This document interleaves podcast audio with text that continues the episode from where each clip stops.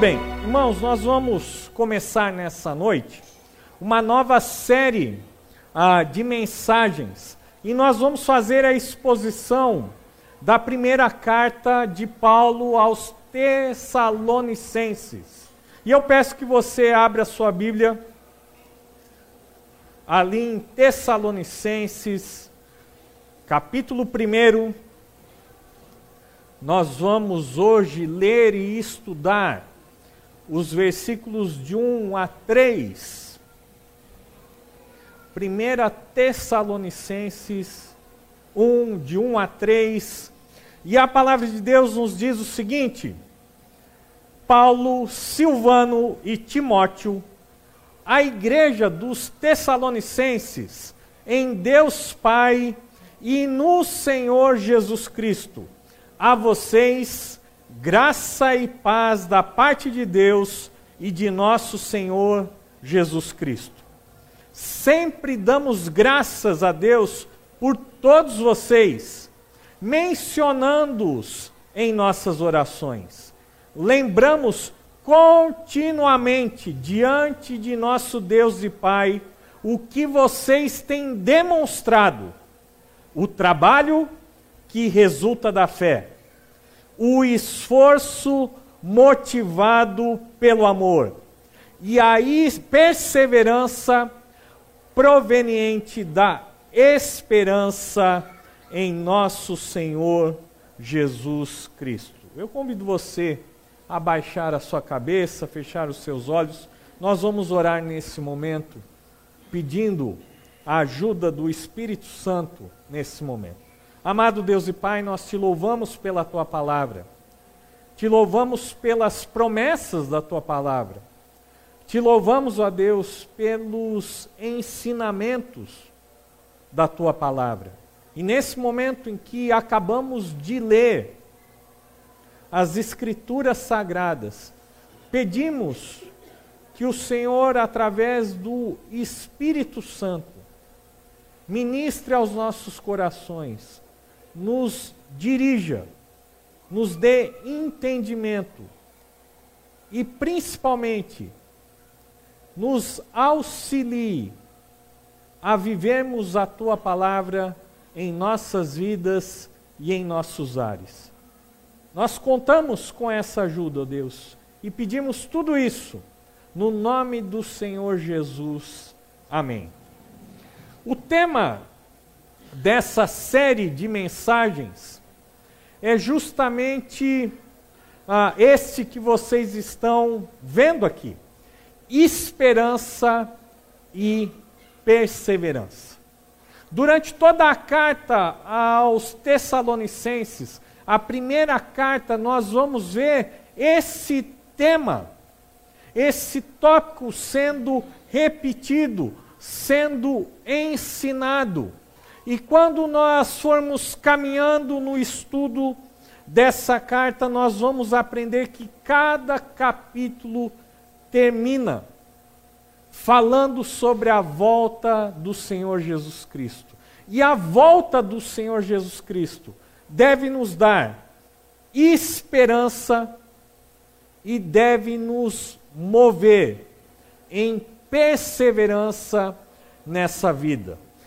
A, a primeira mensagem que nós vamos estudar hoje, nós precisamos entender pelo menos o contexto geral dessa carta, para entendermos claramente quais foram os ensinos do apóstolo Paulo.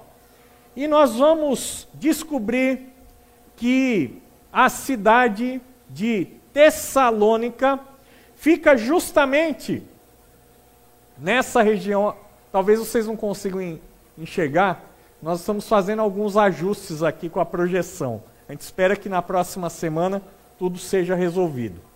Veja bem, a cidade de Tessalônica é uma cidade litorânea na Grécia. Era uma cidade extremamente estratégica. Era uma cidade que ficava numa rota comercial muito importante entre o Ocidente e o Oriente, e também era uma cidade conhecida pelo seu porto.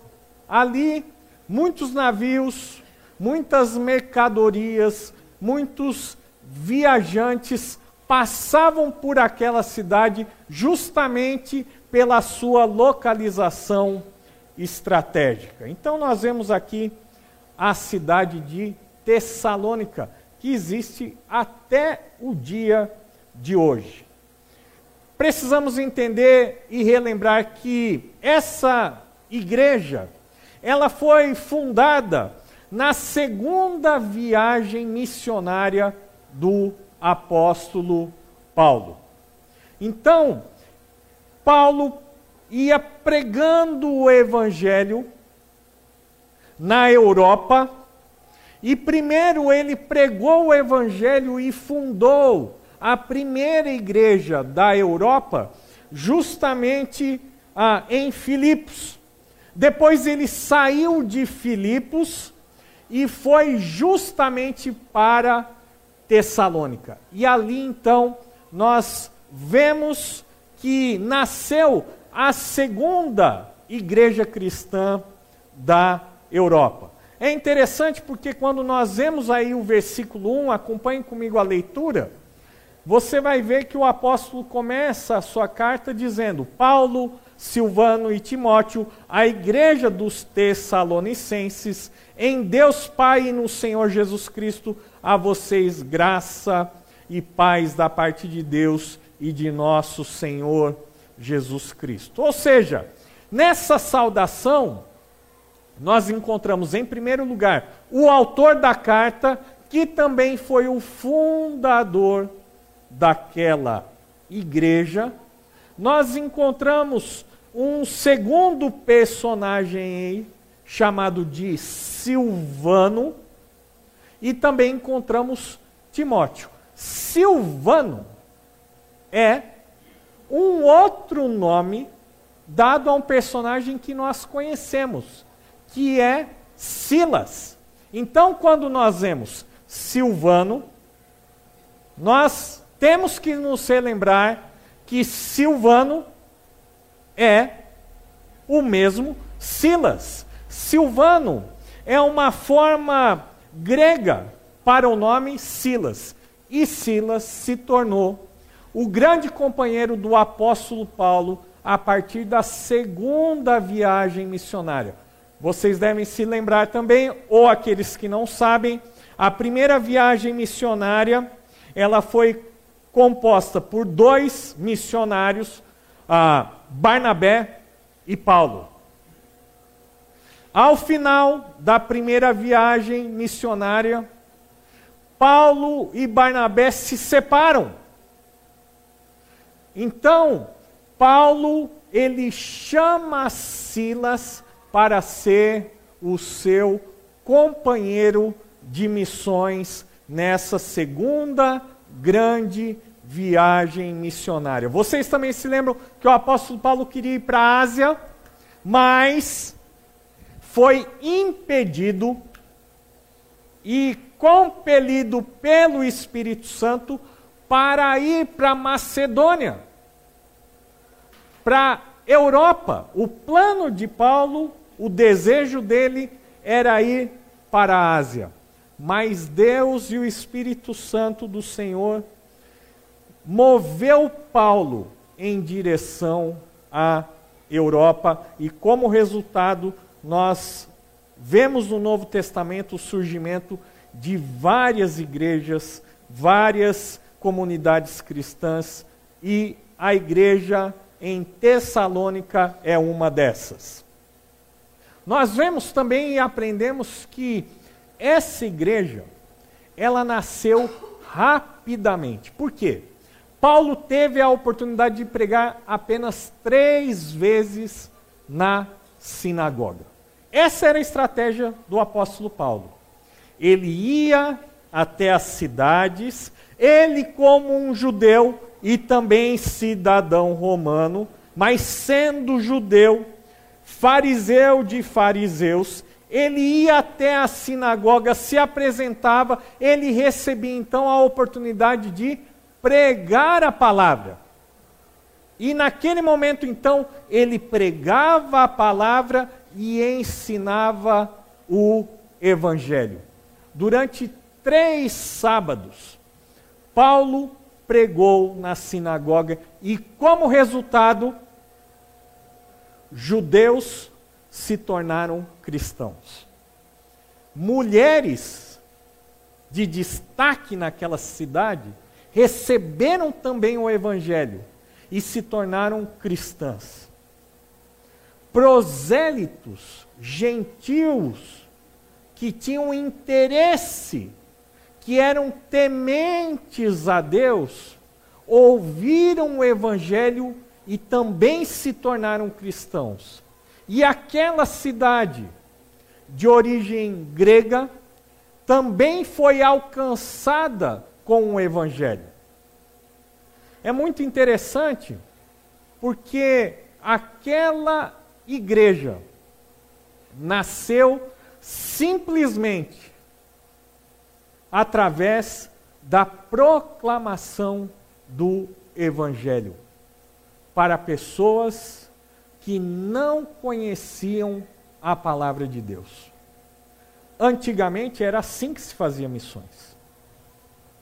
Missionários, pessoas iam para uma determinada localidade onde ainda não existia uma comunidade cristã e ali pregavam o evangelho para as pessoas não convertidas.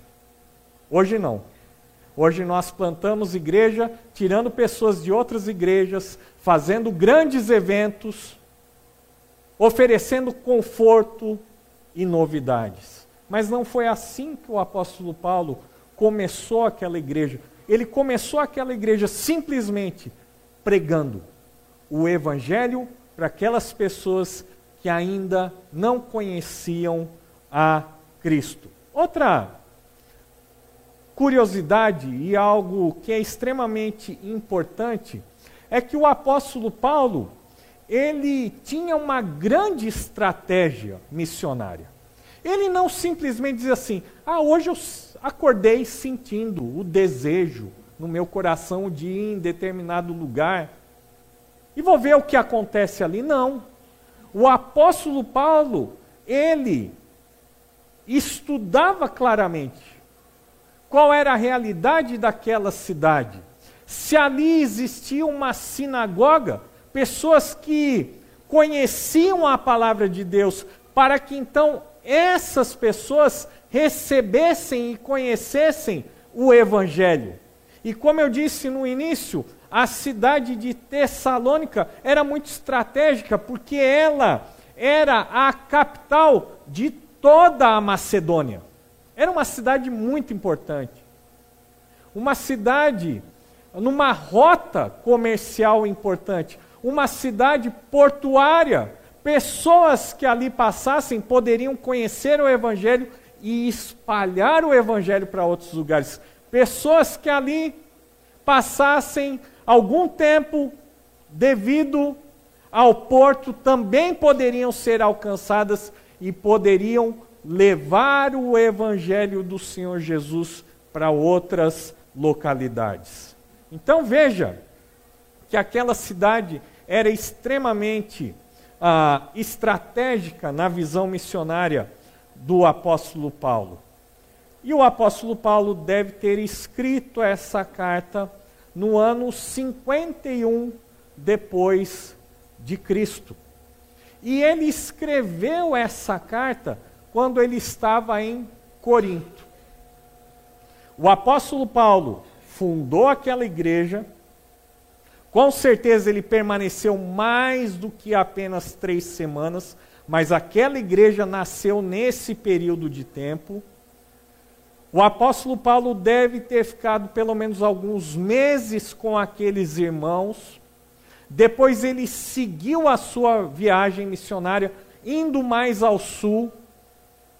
E depois, quando estava em Corinto, enviou essa carta àqueles irmãos porque o apóstolo Paulo estava preocupado. Ele queria saber como é que aqueles irmãos estavam. E por isso, então, ele envia de Corinto Timóteo para visitar a igreja, para ler a carta do apóstolo e depois trazer notícias para o apóstolo Paulo. Bom, esse é o pano de fundo da carta do apóstolo Paulo, da primeira carta do apóstolo Paulo aos Tessalonicenses. E hoje nós vamos nos concentrar mais nos versículos ah, 2 e 3 na sua Bíblia. Mantenha ela, por favor, aberta e nós vamos aprender hoje as marcas de uma igreja modelo. Quais são as marcas da igreja dos Tessalonicenses e que servem de um modelo para a nossa igreja hoje? Quais são as marcas que foram é, reconhecidas pelo apóstolo Paulo, que foram elogiadas pelo apóstolo Paulo e que nós também deveríamos nos esforçar para reproduzir em nossas vidas e principalmente na vida da nossa igreja. E é isso que nós vamos aprender na noite de hoje. Acompanhe comigo então ah, os versículos 2 e 3. Sempre damos graças a Deus por todos vocês, mencionando-os em nossas orações. Lembramos continuamente, diante de nosso Deus e Pai, o que vocês têm demonstrado: o trabalho que resulta da fé, o esforço motivado pelo amor e a perseverança proveniente da esperança em nosso Senhor Jesus Cristo. Aqui nós vamos encontrar três grandes marcas.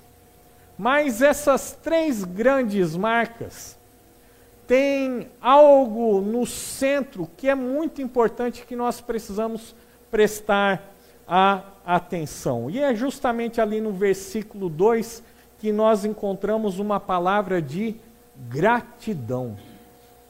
Olha só o que o apóstolo Paulo fala a respeito daqueles irmãos. Sempre damos graças a Deus por todos vocês, mencionando-os em nossas orações.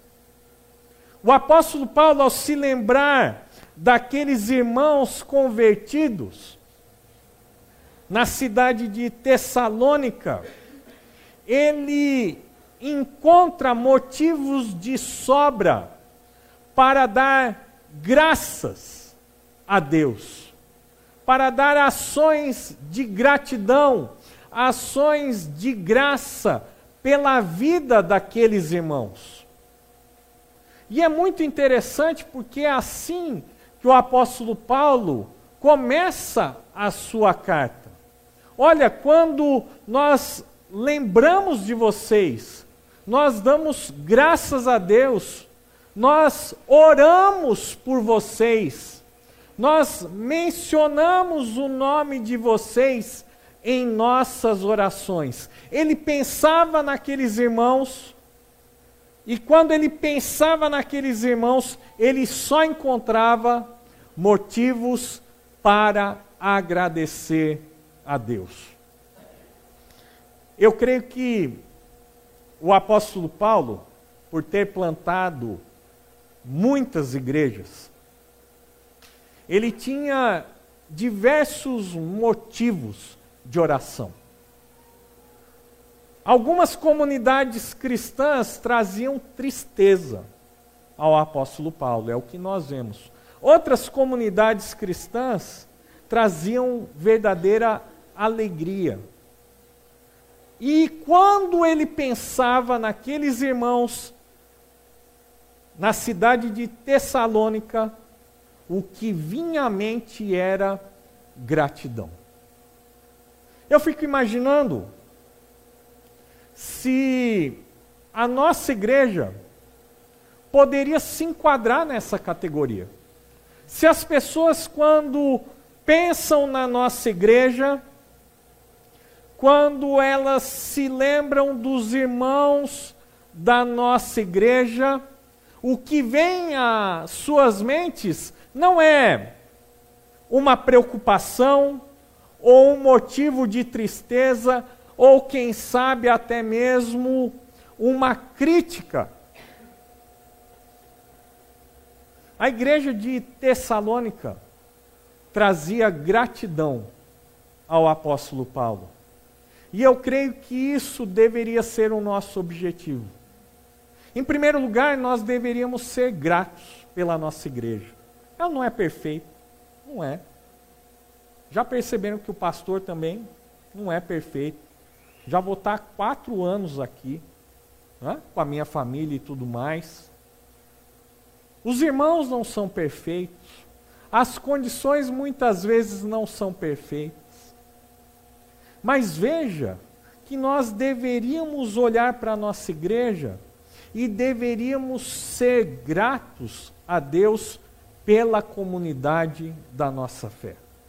Eu, de uma maneira muito particular, tenho alguns motivos muito especiais, porque os irmãos sabem que a minha história está muito ligada à história dessa igreja. Eu conheci o Evangelho através de pessoas aqui, quando eu tinha 13 anos. Eu passei indo para a igreja a pé durante anos, durante toda a minha adolescência. Saía da minha casa a pé com alegria de encontrar os irmãos, de aprender mais da palavra de Deus. Essa igreja aqui me deu a oportunidade de servir. De uma maneira bem louca, permitiu que eu fosse para o seminário. Depois, me permitiu servir em outra igreja. Fiquei 22 anos fora. E voltei com muita alegria, como uma oportunidade de estar com os irmãos, servindo ao nosso Senhor. Gratidão. Gratidão porque foi aqui que eu conheci o Evangelho. Muitos irmãos também conheceram o Evangelho aqui. Deveríamos ser gratos. Gratidão porque, apesar dos pesares, a nossa igreja sempre foi fiel à palavra de Deus. Sempre se esforçou para transmiti-la com fidelidade.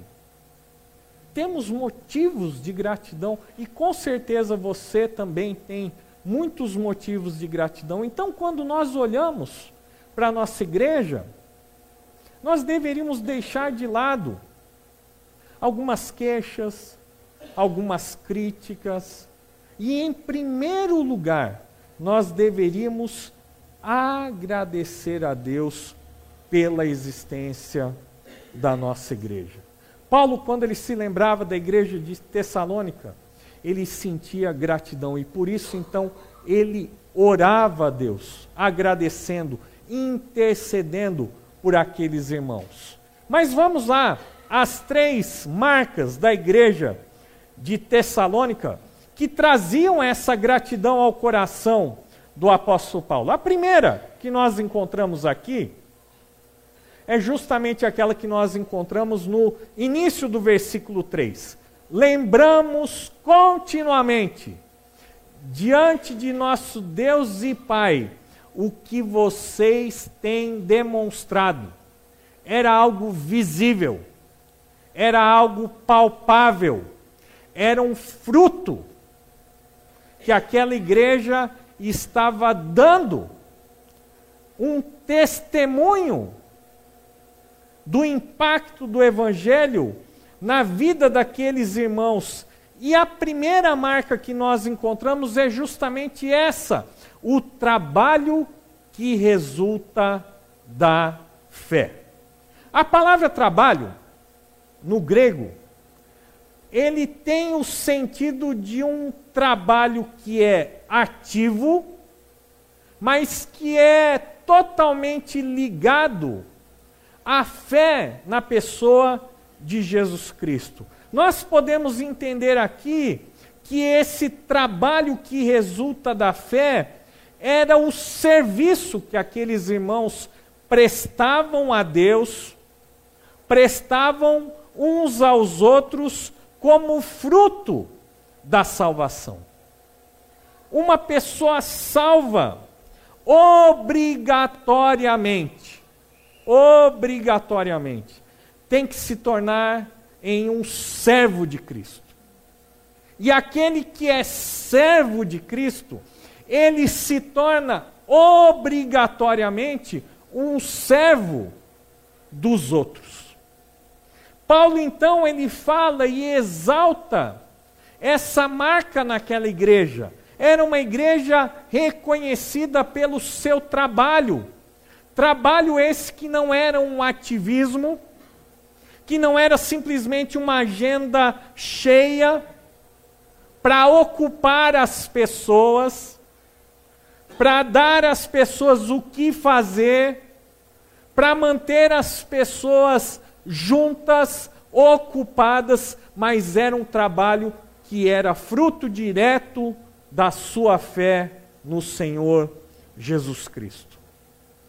O serviço, então, é o resultado do senhorio de Cristo em nossas vidas.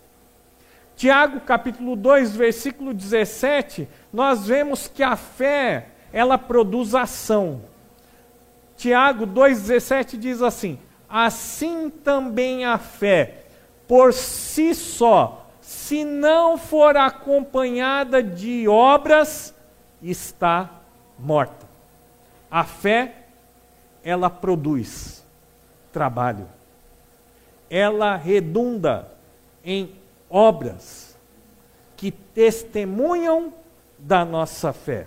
Veja que em, de forma alguma nós estamos dizendo aqui que é trabalhar para alcançarmos a salvação. Não. Isso seria a salvação através das obras. Mas não é isso que a palavra de Deus nos ensina. A palavra de Deus nos ensina que o trabalho, o serviço cristão é um resultado daquele que foi salvo pelo Senhor Jesus Cristo. Nós já falamos algumas vezes aqui, mas é muito importante nós relembrarmos essa verdade. É impossível que Jesus seja o seu Salvador se ele também não for o seu Senhor. E se ele é Senhor, ele é dono, ele é mestre. Eu então sou servo, eu então sou um seguidor. E se ele é o Senhor, então eu devo servi-lo. Aquela igreja então é reconhecida por esse trabalho. E eu ouvi há muitos anos aqui, talvez alguns irmãos vão se lembrar também, de uma ilustração que foi contada nesse púlpito aqui, onde ah, o pregador naquela noite comparou a igreja com uma grande partida de futebol. Não sei qual é esse estádio aqui, acredito que é no Rio de Janeiro. Ia pôr um Morumbi aqui, mas o meu time está indo tão mal que eu fiquei com vergonha, tá bom? Por que, que a igreja pode ser comparada com uma partida de futebol? Primeiro, porque você tem 22 pessoas que não precisam fazer exercício, mas que ficam correndo atrás da bola durante 90 minutos. 22 pessoas que não precisam de exercício e que estão correndo durante 90 minutos.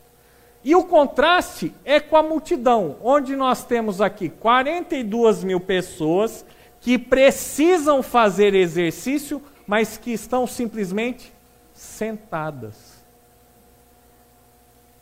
assistindo, criticando, xingando, dizendo como aqueles jogadores deveriam ou não agir.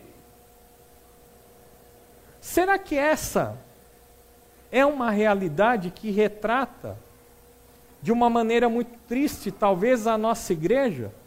Será que nós também temos poucas pessoas que estão lá, correndo, fazendo tudo, e nós temos uma grande multidão de pessoas que simplesmente estão vendo, analisando, criticando, mas estão simplesmente com os seus braços cruzados. A igreja de Tessalônica não era assim. Ela era conhecida como uma igreja que trabalhava. Veja, se a sua fé em Cristo não faz com que você sirva, você na verdade não está servindo a Cristo. Você está servindo a si mesmo, aos seus interesses. A primeira marca então que nós encontramos ali da igreja de Tessalônica é justamente o trabalho que é fruto da fé. Mas nós temos uma segunda marca aqui da igreja de Tessalônica, que é muito interessante, e nós encontramos mais uma vez ali no versículo 3, quando o apóstolo Paulo continua dizendo o seguinte: o trabalho que resulta da fé, o esforço motivado pelo amor.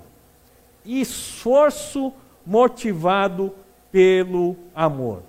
Não era apenas uma igreja que trabalhava, mas era uma igreja que se esforçava. E essa palavra também, no grego, traz uma ideia de um trabalho exaustivo, uma atividade penosa, cansativa, que traz suor, que traz fadiga. Essa palavra aqui, especificamente usada pelo apóstolo Paulo, que é traduzida como esforço, traz a ideia de uma atividade que consome todas as energias de uma pessoa. Então veja, não era apenas uma igreja que trabalhava por causa da sua fé, mas era uma igreja que se esforçava.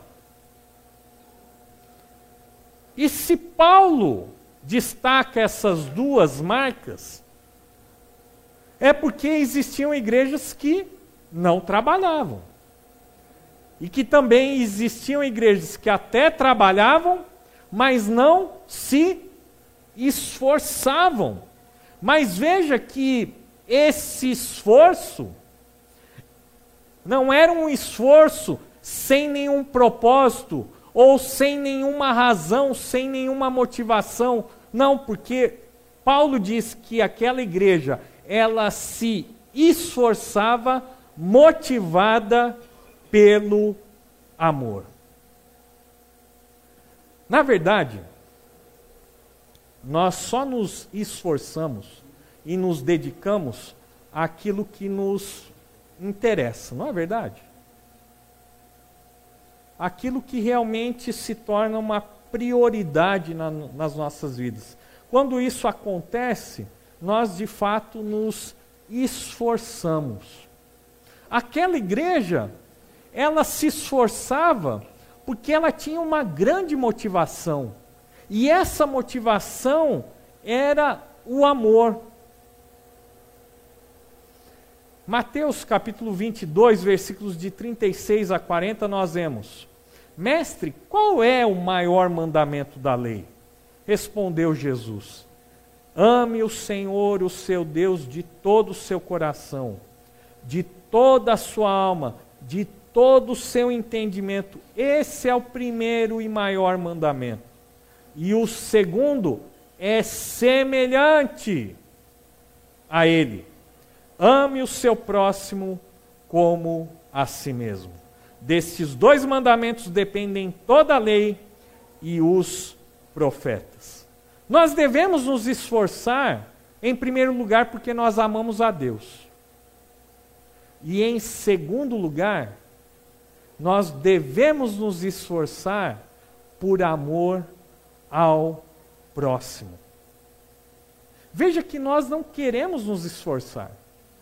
Nós queremos tudo aquilo que é fácil, tudo que está ao nosso alcance, tudo aquilo que não é complicado tudo aquilo que não traz nenhum tipo de suor, incômodo, desconforto. Queremos tudo de uma maneira fácil e rápida.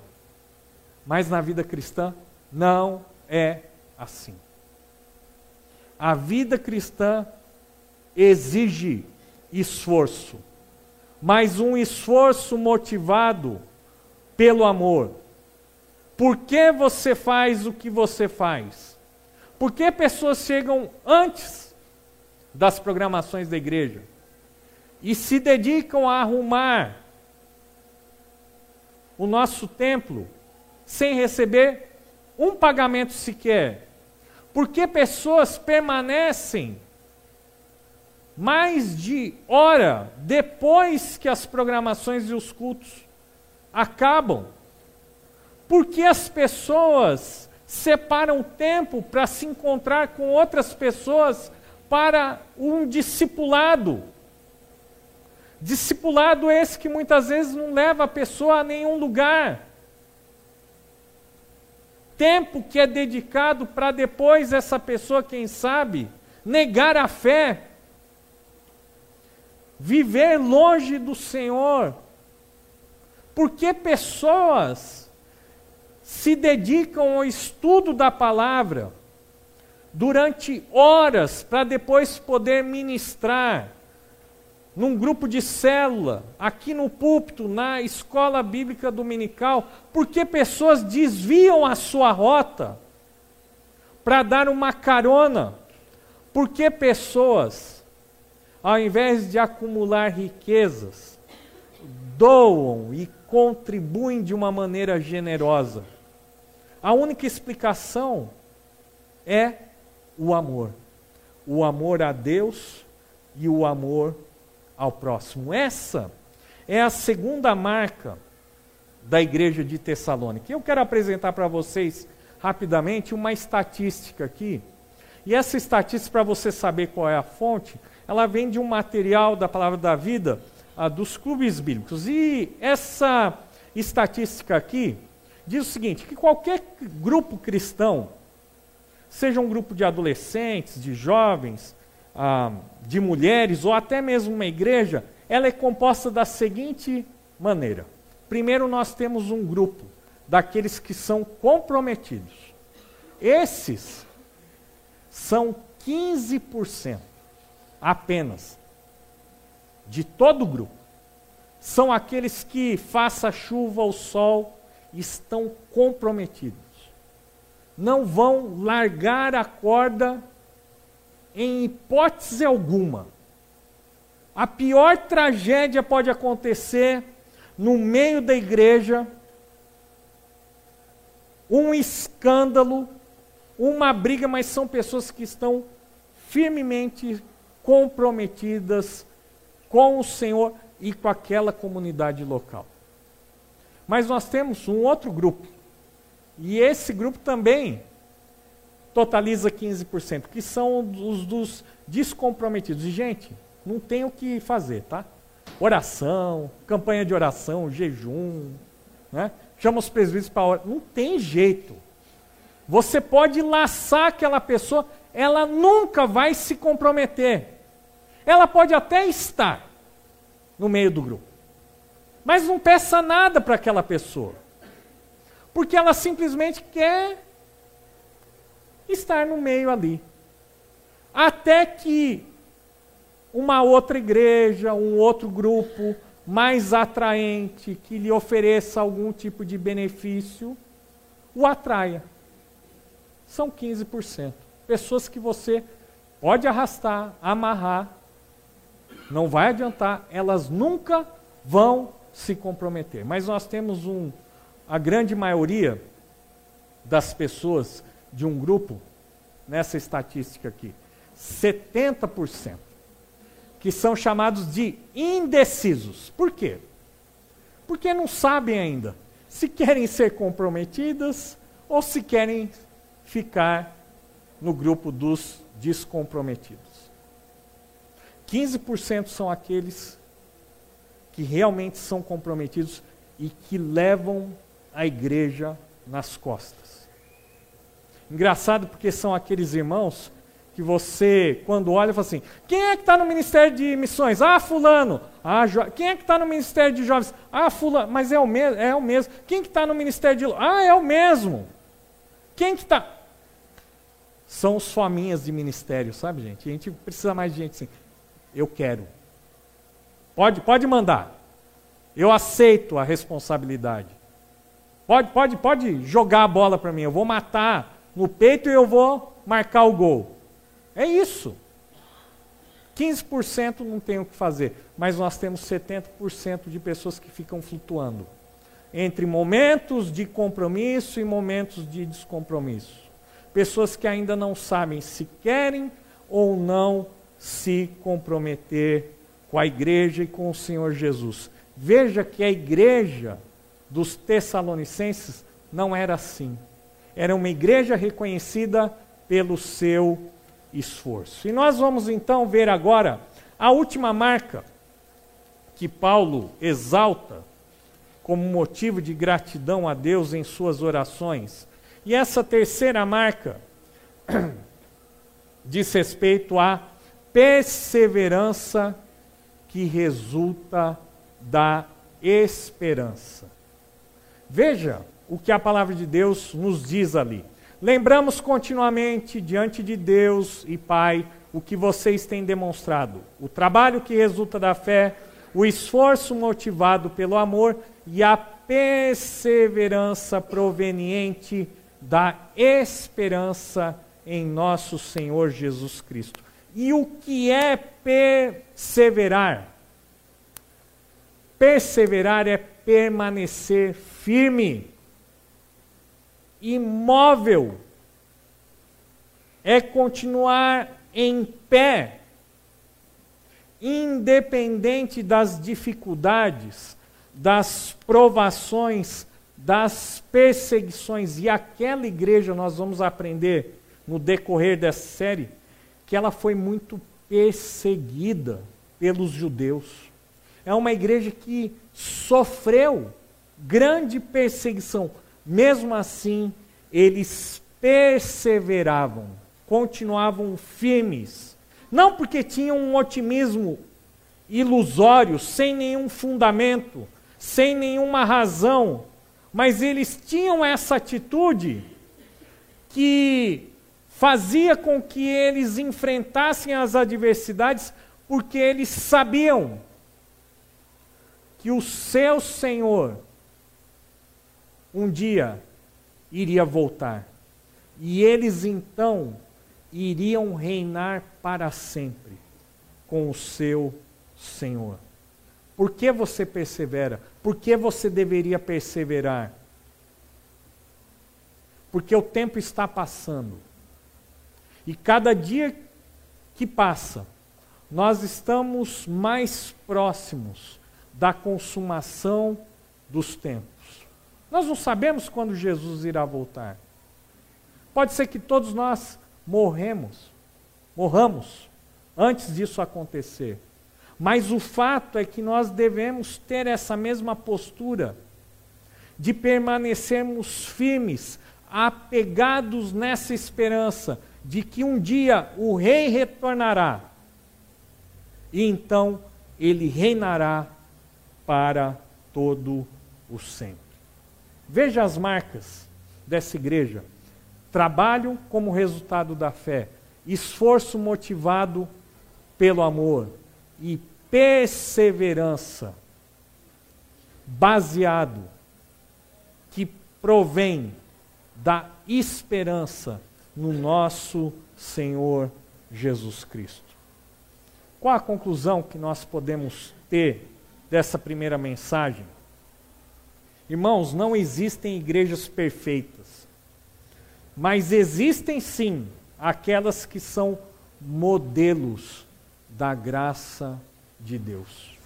Graça de Deus que opera na minha vida, graça de Deus que opera na sua vida, graça de Deus que opera em nosso meio, graça de Deus que é manifesta através de nós.